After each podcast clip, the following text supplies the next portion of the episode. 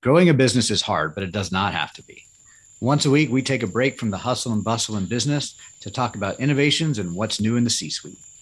This is the Fractional C Suite Retreat, and I'm Joseph Frost. Pull up a seat at the fire, grab a drink, smoke a cigar, and just join me as we relax, learn, and get inspired. This retreat is sponsored by Your CMO, helping organizations grow with better marketing strategy.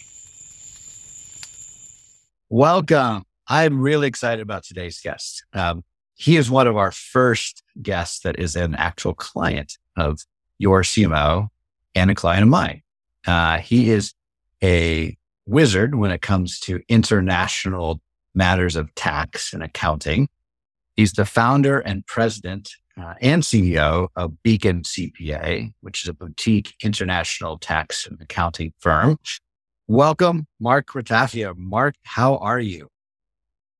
Hey, Joe, I'm great. And I'm really excited to be here on the show. Yeah, I'm excited to have you. And I, I did want to lead with uh, full disclosure that you're a client, you're first of our um, series of client interviews that uh, we're doing on the podcast. And the reason I wanted and I'm so excited with starting with you is because not only are, are a client of ours, but you also have other fractional members of your leadership team. So you have experience with just not only CMOs, but a CFO. And you're also um, employing a uh, outsourced workforce from uh, Philippines and I think also Mexico. So you've got a true experience of what it's like working with fractional leaders and uh, outsource leaders and um, uh, and team members. So it's a yeah. terrific, it's terrific to have you in your perspective. Thank you for being here. You're welcome.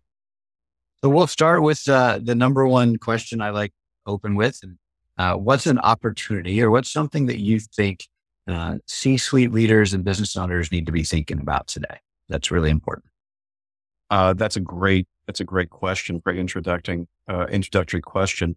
I think that uh, one of the issues that is, is probably at the forefront of what I'm thinking about, a lot of my clients are thinking about these days is how can we create organizations that attract and retain talent um, that is really going to be invested for the long term in the growth uh, and the health of our organizations in an environment which seems to be shifting so quickly from the old traditional models of, of working uh, to something that really nobody knows where it's going to land. And I think that that's, uh, you know, it's a fascinating uh, time to be living in because you're being confronted with uh, with issues that you never saw before, uh, and yet uh, the challenge is huge. Yeah, I like how you phrase that question too, because it's the way I heard you say it was, how do we create organizations that attract and retain talent? And so many times we think about how do we attract and retain talent. So that little shift into creating the organization that in and of itself would attract and retain good talent, I think is the, is the opportunity. And so, um, what are some of the things that you're thinking about or that you're seeing other clients perhaps do that uh, are specifically designed at changing that organizational structure to attract and retain, or maybe it's a culture change too. It doesn't necessarily have to be a structural change. Right. Um, I don't think I really have uh, a great uh, you know, clear answer to, to the question about how you do it, but I can certainly share with you some, some thoughts about what the elements are, uh, and what the challenges are. Um, I think that, um, today you, you've got the, the shift away from the fully in office work environment to either a hybrid or a totally remote, uh, workplace. And, um, you know, that just presents the, the challenge of, well, if we're not all in the office and we're not seeing each other and interacting personally and sort of, you know, coffee, uh, coffee discussion, uh, water cooler discussions. So how do we actually create human relationships that are, that are meaningful? Because I think that that's the real glue that can bind organizations together is where people are, are working with other people who they, they relate to, they understand, they like being with. Um, and there's a common goal to be achieved. Uh, and everybody's pretty much on the bus and comfortable with that. Uh, I think it's a lot easier if you're doing that in the in office environment. Uh, it seems that for, for most firms, even attempting to, to do that by compelling people to come back is not going to happen. Um, so what does one do when you've got a distributed team and some of the people may not really ever or with any amount of frequency, uh, come together. Um, and that's, that's one of the great challenges. Um, so, you know, what are possible solutions? Certainly, um, if, if the in-person interaction is going to be more sustaining, uh, for, for people's energy and their involvement and their engagement with the organization, then getting people together at least periodically in a location is really important. Uh, so, you know, I've seen that even if you're running a completely remote uh, virtual organization, which many of our, our clients and associates do, that uh, bringing everybody together in a nice location once a year um, or specific teams where you, know, you get a chance to to socialize and relax and have some fun, and also plan and, and strategize what you're going to do for the next quarter or the next year, getting some kind of a, a, a commonality of goals and thinking together. I think that could really be very important. And when everybody goes home, so at least they have that afterglow of the the meetings, the lunches, the the the walks on the on the board, whatever it is, you know, the volleyball. Um, and that will sort of, I think, sustain people for a while. It's going to fade. And so you're going to have to to re up it. And so that's where you have to find I think at least, cadence that works for you. And, you know, there are economic constraints. Uh, mm-hmm. Can't fly everybody to, you know, a nice, a nice location uh, on a monthly basis. So every organization, I think, has to figure out for themselves what works for us if you're going to have a distributed team.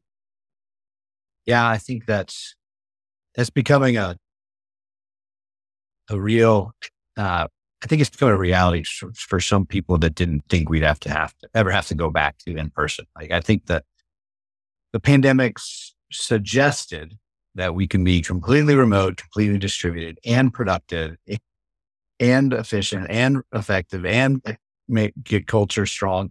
But then that fills it out because it's no longer, you know, necessary to be remote. And so now I think people from a cost standpoint, still sounds great. Let's keep everybody remote, distributing the cost down. And that's like maybe uh, for me, at least, I see that as a new like bar. Like, oh, we want to keep our costs down. We don't need this big overhead. We don't need the big office. But it may be we need to raise the bar enough to cover those in person visits that you're talking about. So the bar isn't nothing. The bar is nothing plus how are, what's our cadence that is necessary for our team to feel um, yeah. I think that's got to be part of the conversation, right? I, I, I think you're completely correct that if if a person is running a business and they think that they can save costs uh, by by not having office space uh, and it's all going to run to the bottom line and everything's going to be fine and dandy, I think that they're dreaming. I, yep. I have to budget in that uh, we're going to replace some of the costs of rent or facilities with uh, costs of travel and uh, and hotels and entertainment and you know et cetera. I don't know if it's going to actually uh, be a a net zero savings to lose the the facilities costs, uh, but I think that you know certainly uh, a realistic, clear eyed plan includes a line on the on the P and L for offsite get-togethers, meetings, things like that. And I think if we get creative, those, those, that line item and those offsites could be a, a recruitment tool. Like every quarter we do this or every year we have a big trip or like if it's not an, it can change from a necessity, like we got to do this to keep our team healthy and together right. to wow, you know, we go to Portugal um, every year and we surf the waves and we, you know, enjoy the sun and that's our team meeting. Uh, and it's budgeted and, it, and it's something you look forward to as well as you get the glow from afterwards. Yeah, I think that's a great point you're making. Um, you know, it's it's a boost for the people that are are currently on the team, and it's it's great publicity for the organization, um, and it's going to attract people. Yeah, and you know, it's becoming more and more competitive to find good people. You, you, you know that from your experience, and I know that. Um, and I think the competition is going to drive companies having to do that in some sense, just to, to compete with the other options we'll have. Um, but the other competition, you know, the other thing that's emerging that you've tapped into because of the competition to find good people is this idea of, you know, even going further distributed to, uh, in your case, the Philippines or Mexico to find good talent uh, outside the normal radius of search. And, um, you know, the complexities of making a trip over to see your team in the Philippines or getting them even included in the, these annual trips uh, can be, in, you know, can can can be very expensive and and um, and I know like with work visas, like it just it's just really hard to think through all of that. Um, have you had thoughts around visiting your team as as your your distributed team in the different parts of the world? Sure, of, of course. Um, so you know, just a couple of thoughts on on that. Um, we have thought of bringing people here to the states, and that's that's got some some legal uh, you know hurdles. Uh, it's also uh, got the the positive right that uh, you know that, that, we have the majority of our team located in the New York, New Jersey area, so we're you know flying in a a smaller number of, of, of people to have everybody uh, together It'd be really impractical for all of us to fly out to the Philippines or Mexico or something like that. Um, but uh, I think that for us, um, we have you know a couple of people here and a couple of people there. We don't have a, a, large enough concentration. We don't have a a team of let's say ten or fifteen people in any one location uh, at this point in our organization. So I can see though that as we get up there to, to those numbers, um, a couple of people flying out from New York, uh, if it's on an annual basis or something like that, and just be present with those people, take them out, have show them a good time, and then do some strategizing. We'll do the same uh, thing that, that we I mentioned before, in that you want to have a tighter integration than you can achieve solely over the internet. And, you know, look, Zoom and Teams and all the electronic share, uh, sharing of information that we, that we do on a regular basis is wonderful. But I feel personally that at the end of the day, the communication is always missing a, a certain intangible dimension that can only be accomplished when you're in, in person. And so, you know, it's a great point um, you know, do you fly uh, to your various locations to see your people? Do you bring them in? Um, I think every organization has to sort of find their their ceilings on that one. Yeah, I think that's what we're working through is trying to figure out what that right cadence that you said is, or each com- company may need its own. Um, I was also thinking, I'll throw this out to you, just curious what your thoughts are that you know, almost, uh, you know, it's, it's it, part of it's the human to human interaction in general. Like being in your house all day long remotely on Zoom is, you know, is, is a lot to, for any one person to do. So in some regards, just giving opportunities for your remote teams to go interact with other people intentionally. Hey, why don't you just take the next Tuesday, every Tuesday of the week, go to a coffee shop and work from there, like forcing people out of their homes to get you know, some sort of interaction might be an interesting way. Enforcing is probably too strong a word. Right. But, yeah. Um, it doesn't have to be with our team. It just has to be with other humans, perhaps. And maybe it's a collaborative session. Like, hey, why don't you go find two of your buddies and go brainstorm this for me, you know, right. as an example. So right. working on your stuff, but with other people in a real human human interaction. Mm-hmm. Mm-hmm. Sure. Uh, so I think that, you know, we were uh, experimenting with uh, a distributed workforce before COVID hit. And uh, at that time, people were actually uh, in offices with other with other people. Now, right? You you as as you know, particular organization may have only had, let's say, two or three of those those workers, but they were surrounded by maybe 100, 200, even a thousand other people. So they had that social web that you know, I think is, is just so important. Um, since COVID, it hasn't, it hasn't really come back. A lot of the people out there, uh, well, certainly during COVID with the lockdowns and everything, uh, the employees, the people, workers needed to go into their, their home offices, their kitchen tables, et cetera. You would have thought that they would have come back by now, but it's not the case, at least from what we're seeing. A lot of the, uh, remote workers are still working from home. And gosh, you know, I, I was at home uh, a couple of days ago and I had back to back meetings on Zoom all day long. Uh, after seven hours of it, I mean, I couldn't see straight. Yeah. Uh, yeah, I hear you. You know, and, and, and I had to just like go walk around the block because it's just, it's so much. Um, so, you know, the sense of isolation that you can have is not healthy. I think as human beings, we're social people. That's kind of the theme of, of, of our discussion, at least up until now. And uh, I think it's a great idea. Like if you have uh, some remote workers and they're they're sitting isolated in their homes, okay, uh, we'd like you to be working uh, for us, but please get yourself into an environment where there are other people. There's some there's some life going on because you know ultimately you know you get you get worn down. Uh, the the sort of the alacrity, the the the sharpness gets dulled yeah. And, um, and having a break, you know, from a, a different, different place to, to work at it might be a, a great way to, to breathe a little bit of life into what could otherwise become a pretty, you know, a pretty boring, monotonous, uh, uh, job in front of a computer screen.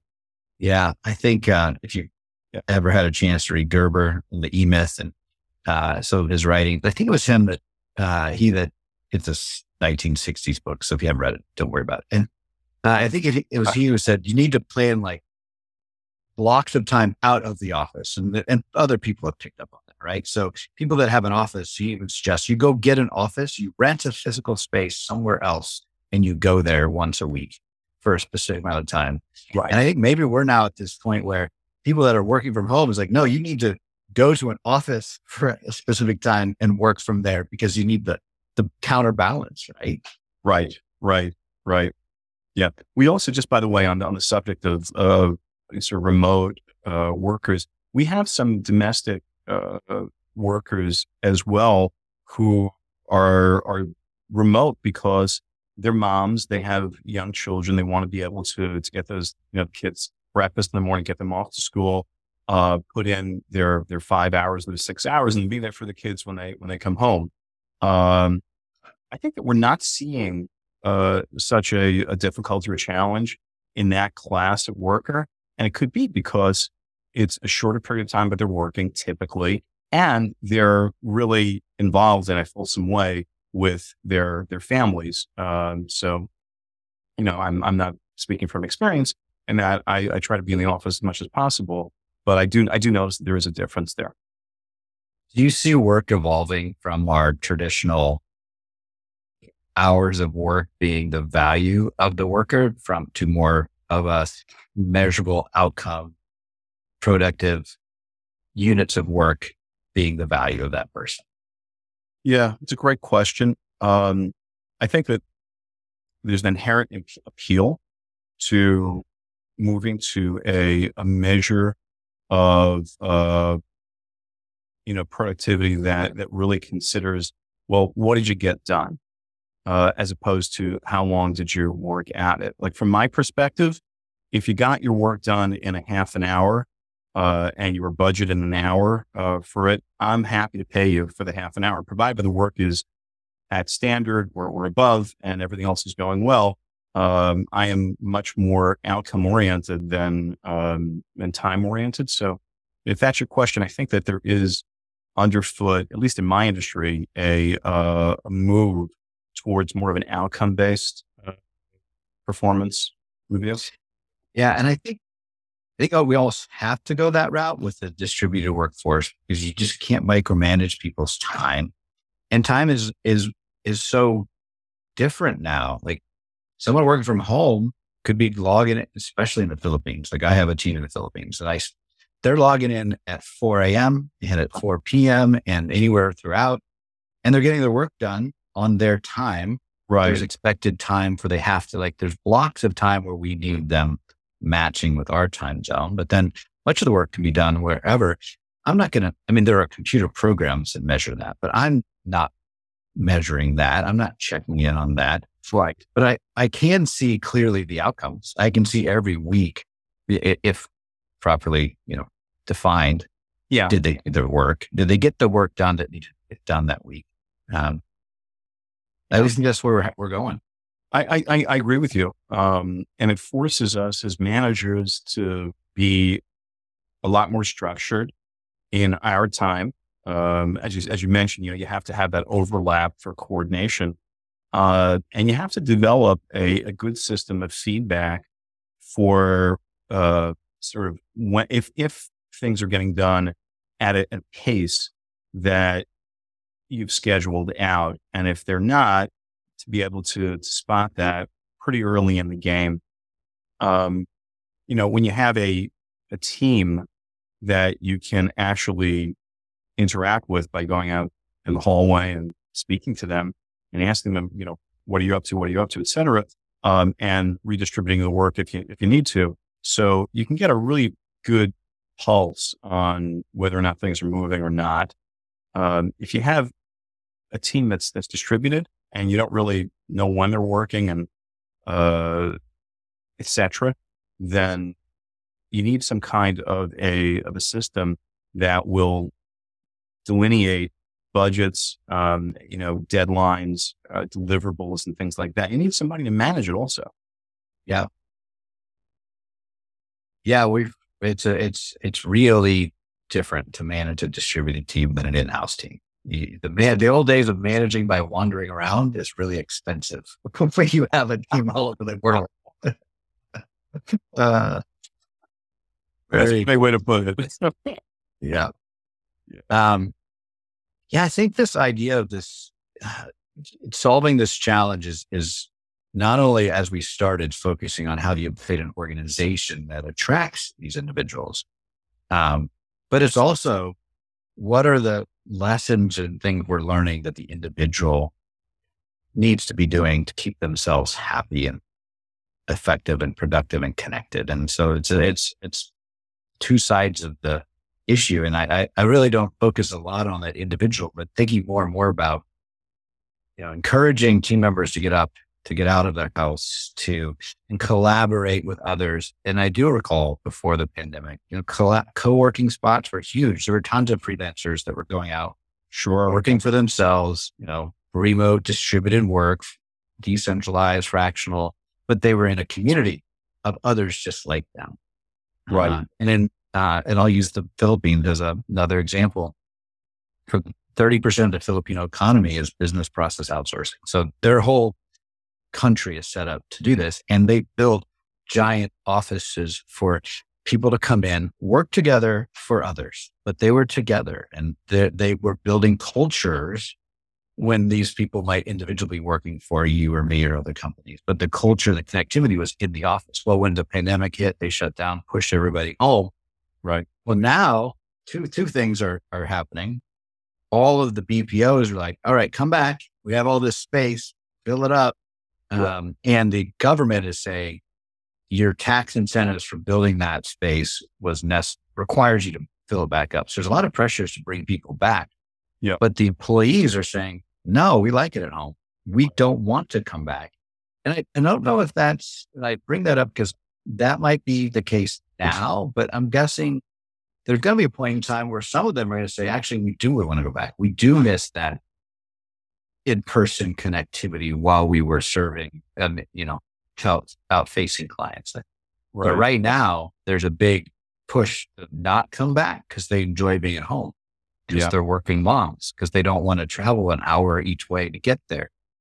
There's got to be a hybrid coming somewhere in between. I, I, I think so. Uh, uh, but the pendulum is, is, is swinging, you know, yeah, swinging. And, you know, you've seen that major New York banks have, and, and other organizations. Well, I think even Apple might have, might have said to their employees, okay, everybody's back in the office September 1st.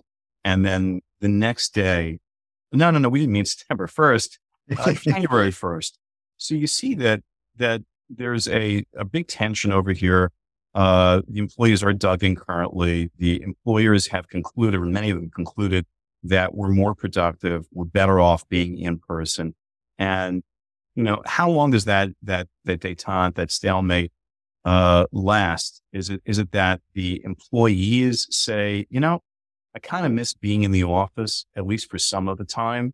Is it the employers that say, all right, we're able to, you know, to, to deal with three days a week, give us Tuesday to Thursday, and we're not going to really lose a lot of the productivity and, and the creativity that we're looking for.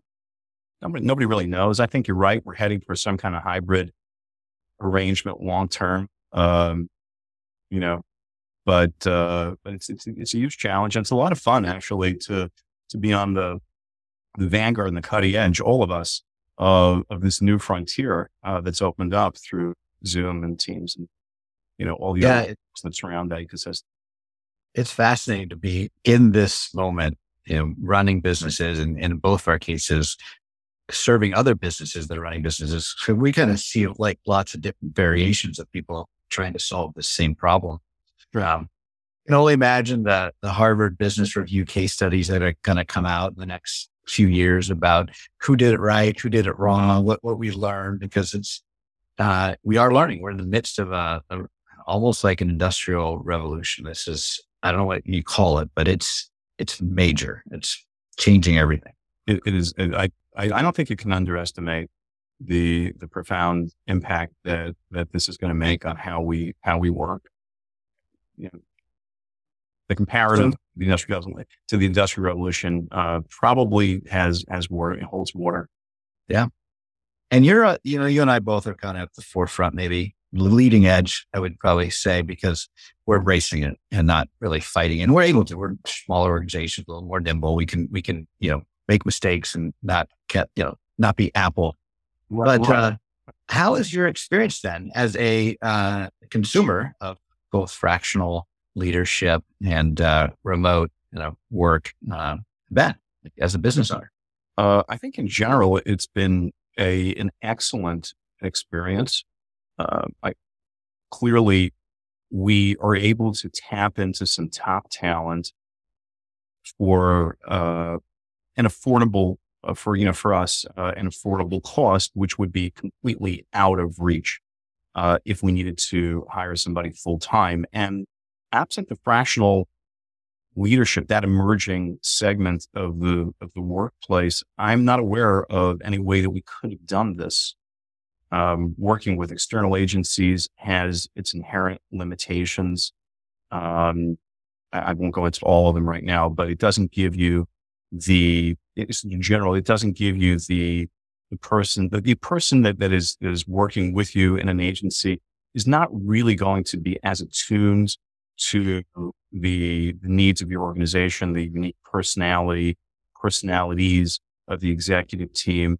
And so um, they're just not going to be able to deliver a really customized solution for you. Um, and uh, so this is a this is a great way to, to tap into top level leadership for your organization um, at, a, a, cost which is much more affordable.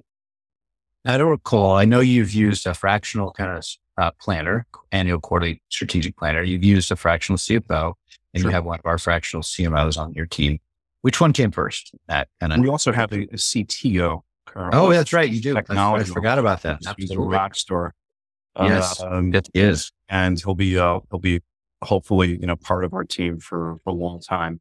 Um, so sorry, uh, could you? Uh, which one came first? Yeah, so I think that we started we started with uh, with a coaching model first, and then we went to what was known in the industry. I don't know if it's still known as as, as this as a um, as a fractional integrator, which is basically a COO on a mm-hmm. fractional basis.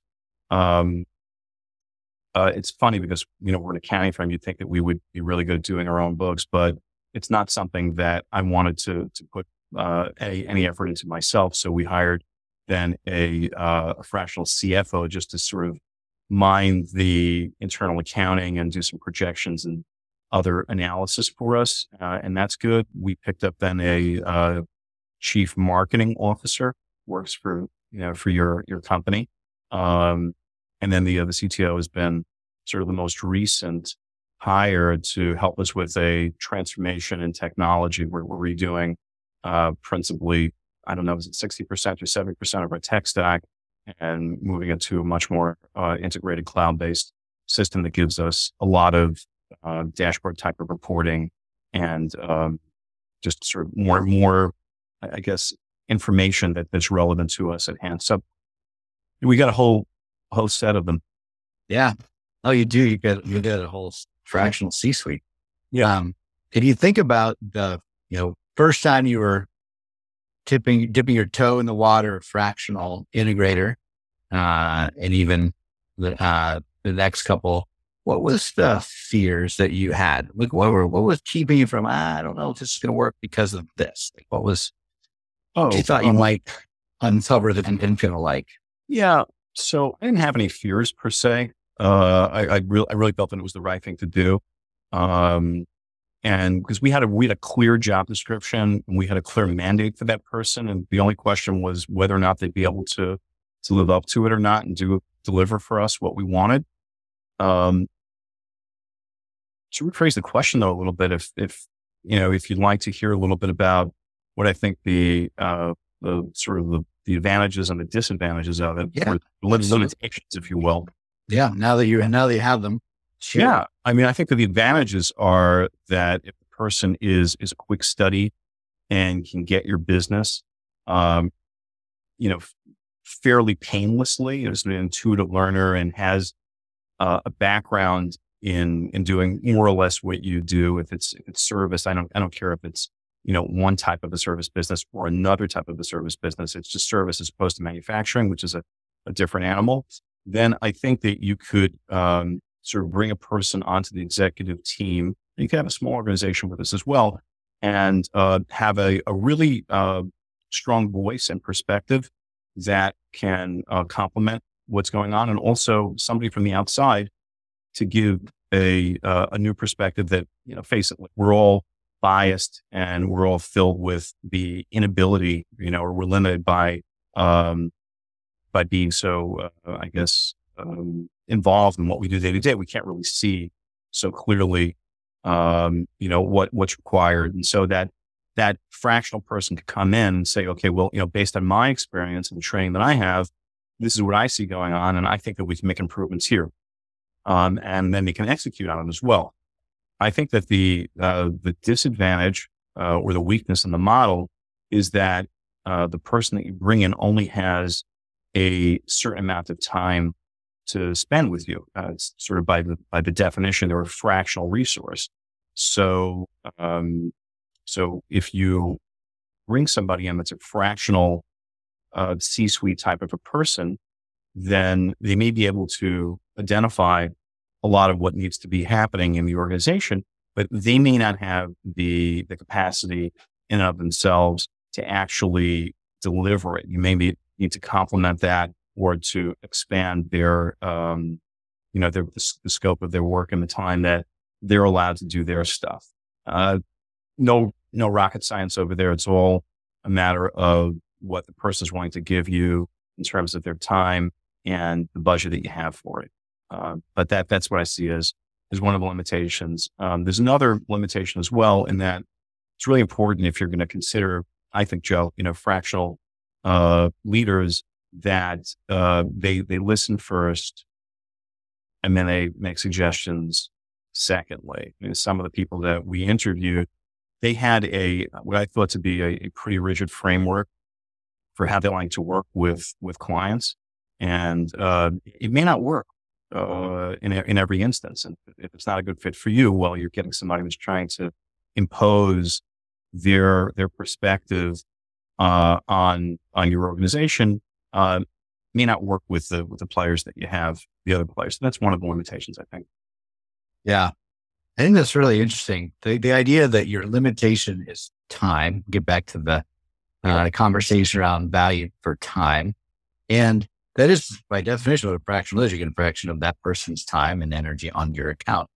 Um, so, so I think that well, that I wrote down the word lever. Like, how do we lever time as for, as any of us help business executives, we're, we're always strapped time. So what are the what are the time hacks? What are the the ways that we can leverage our time better? And a, and a fractional um, person is you know, in the position to to really show off their ability to lever time.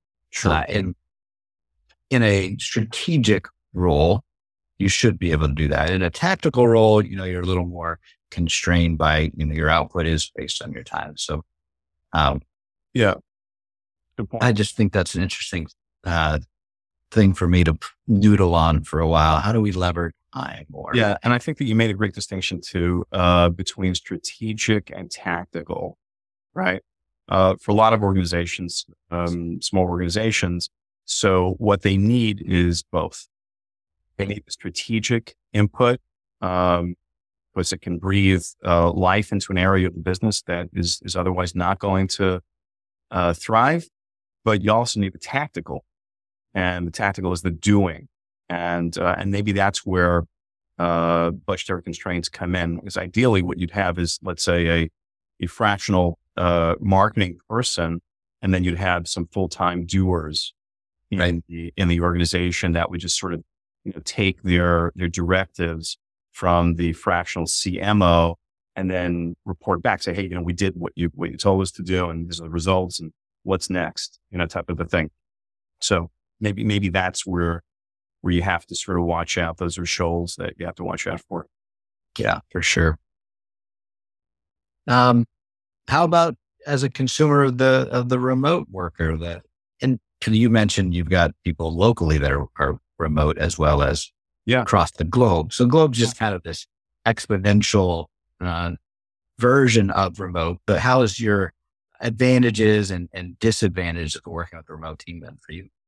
I think that the advantages are are just so numerous. Um, the reach that a business has is is unlimited by geography today. We have some time zone issues. That, that that's true.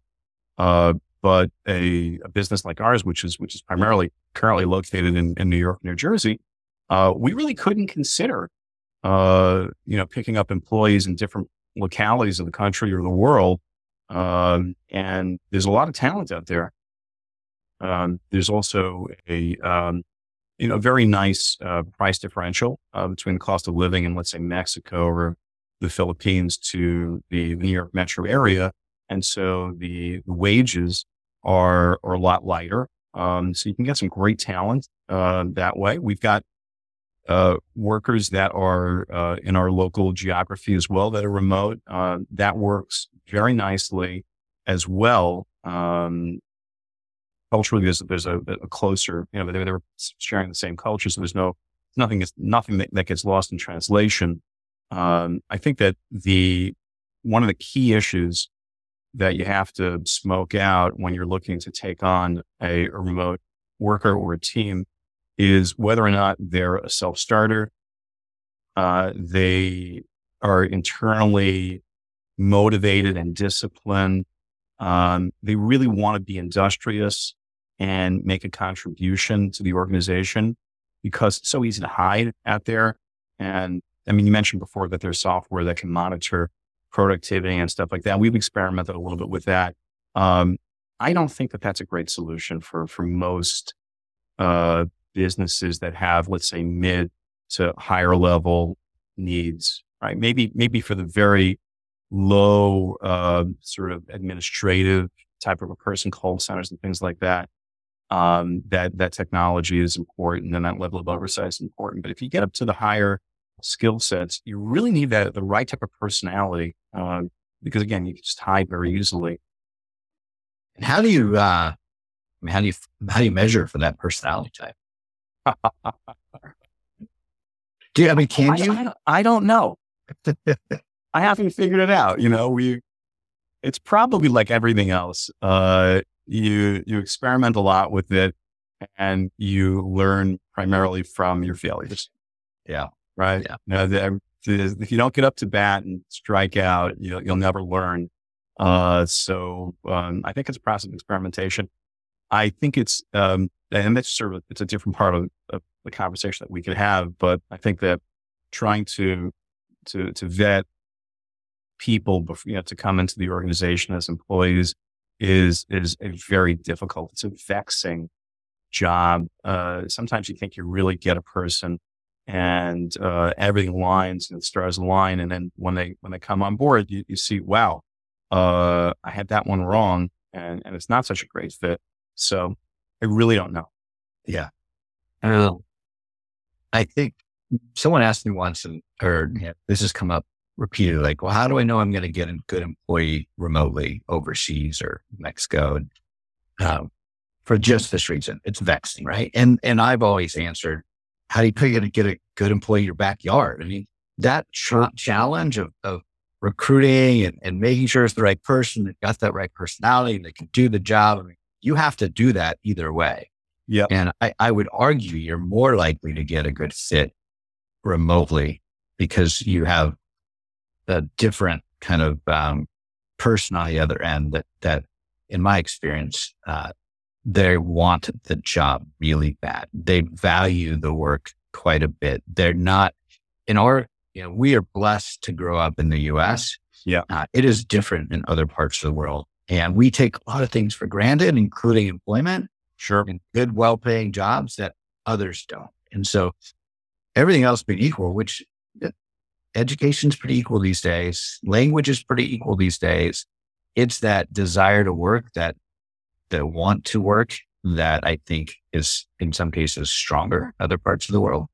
Um, but it's still, I've seen all spectrums of personalities, you know, self starters and not self starters, uh, yeah. people internally motivated versus people that still need external motivation. Like you still have to screen for that. But yeah, yeah, no, I, I, I would, I would agree with you. Um, with one, uh, one modification, I think is that there are, uh, regions of the world that have a higher concentration of the type of people that, that you're looking for. Like the Philippines is a very good example of that.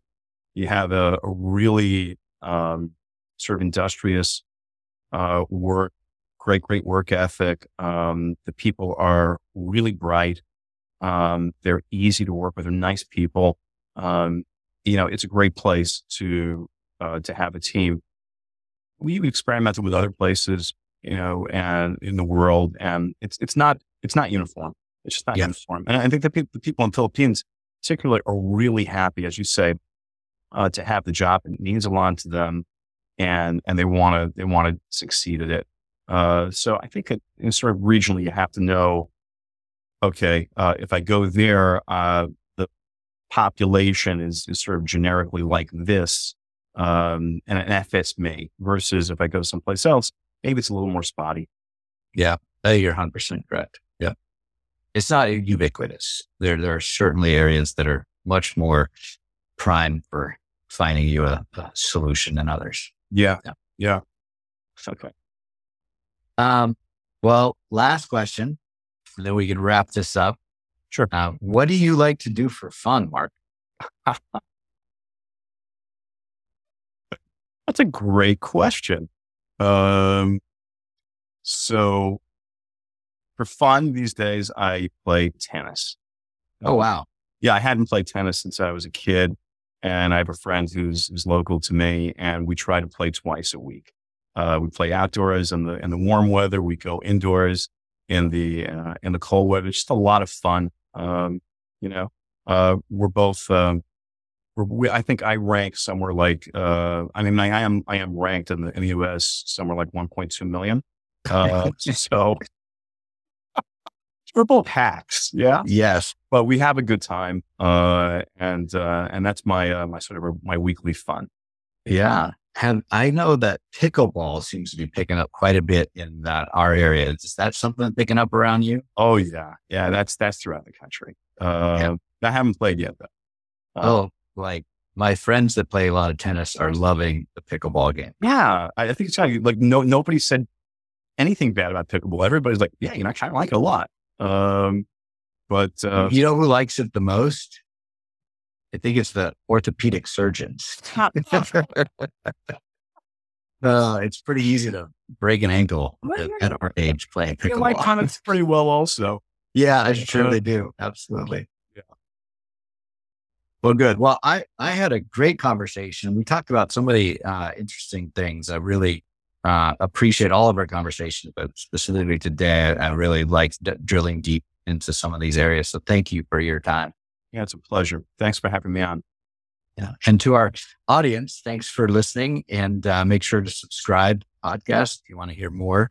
Uh, and if you want to reach out to Mark, we will have his show notes with his detailed uh, contact information. I'm sure he'd enjoy hearing uh, your ranking uh, in for your tennis uh, matches as well. But uh, please tune in and contact Mark based on his contact information. That'll be in the show notes. Thank you very much. And that's a wrap. There's another successful episode of the Fractional C Suite Retreat. See our show notes and more episodes at fractionalcsuiteretreat.com. This podcast is sponsored by YorCMO, helping organizations grow, save time and money with better marketing strategy and fractional execution. Visit them at yorcmo.com, yourcmo.com. Spelled wrong on purpose.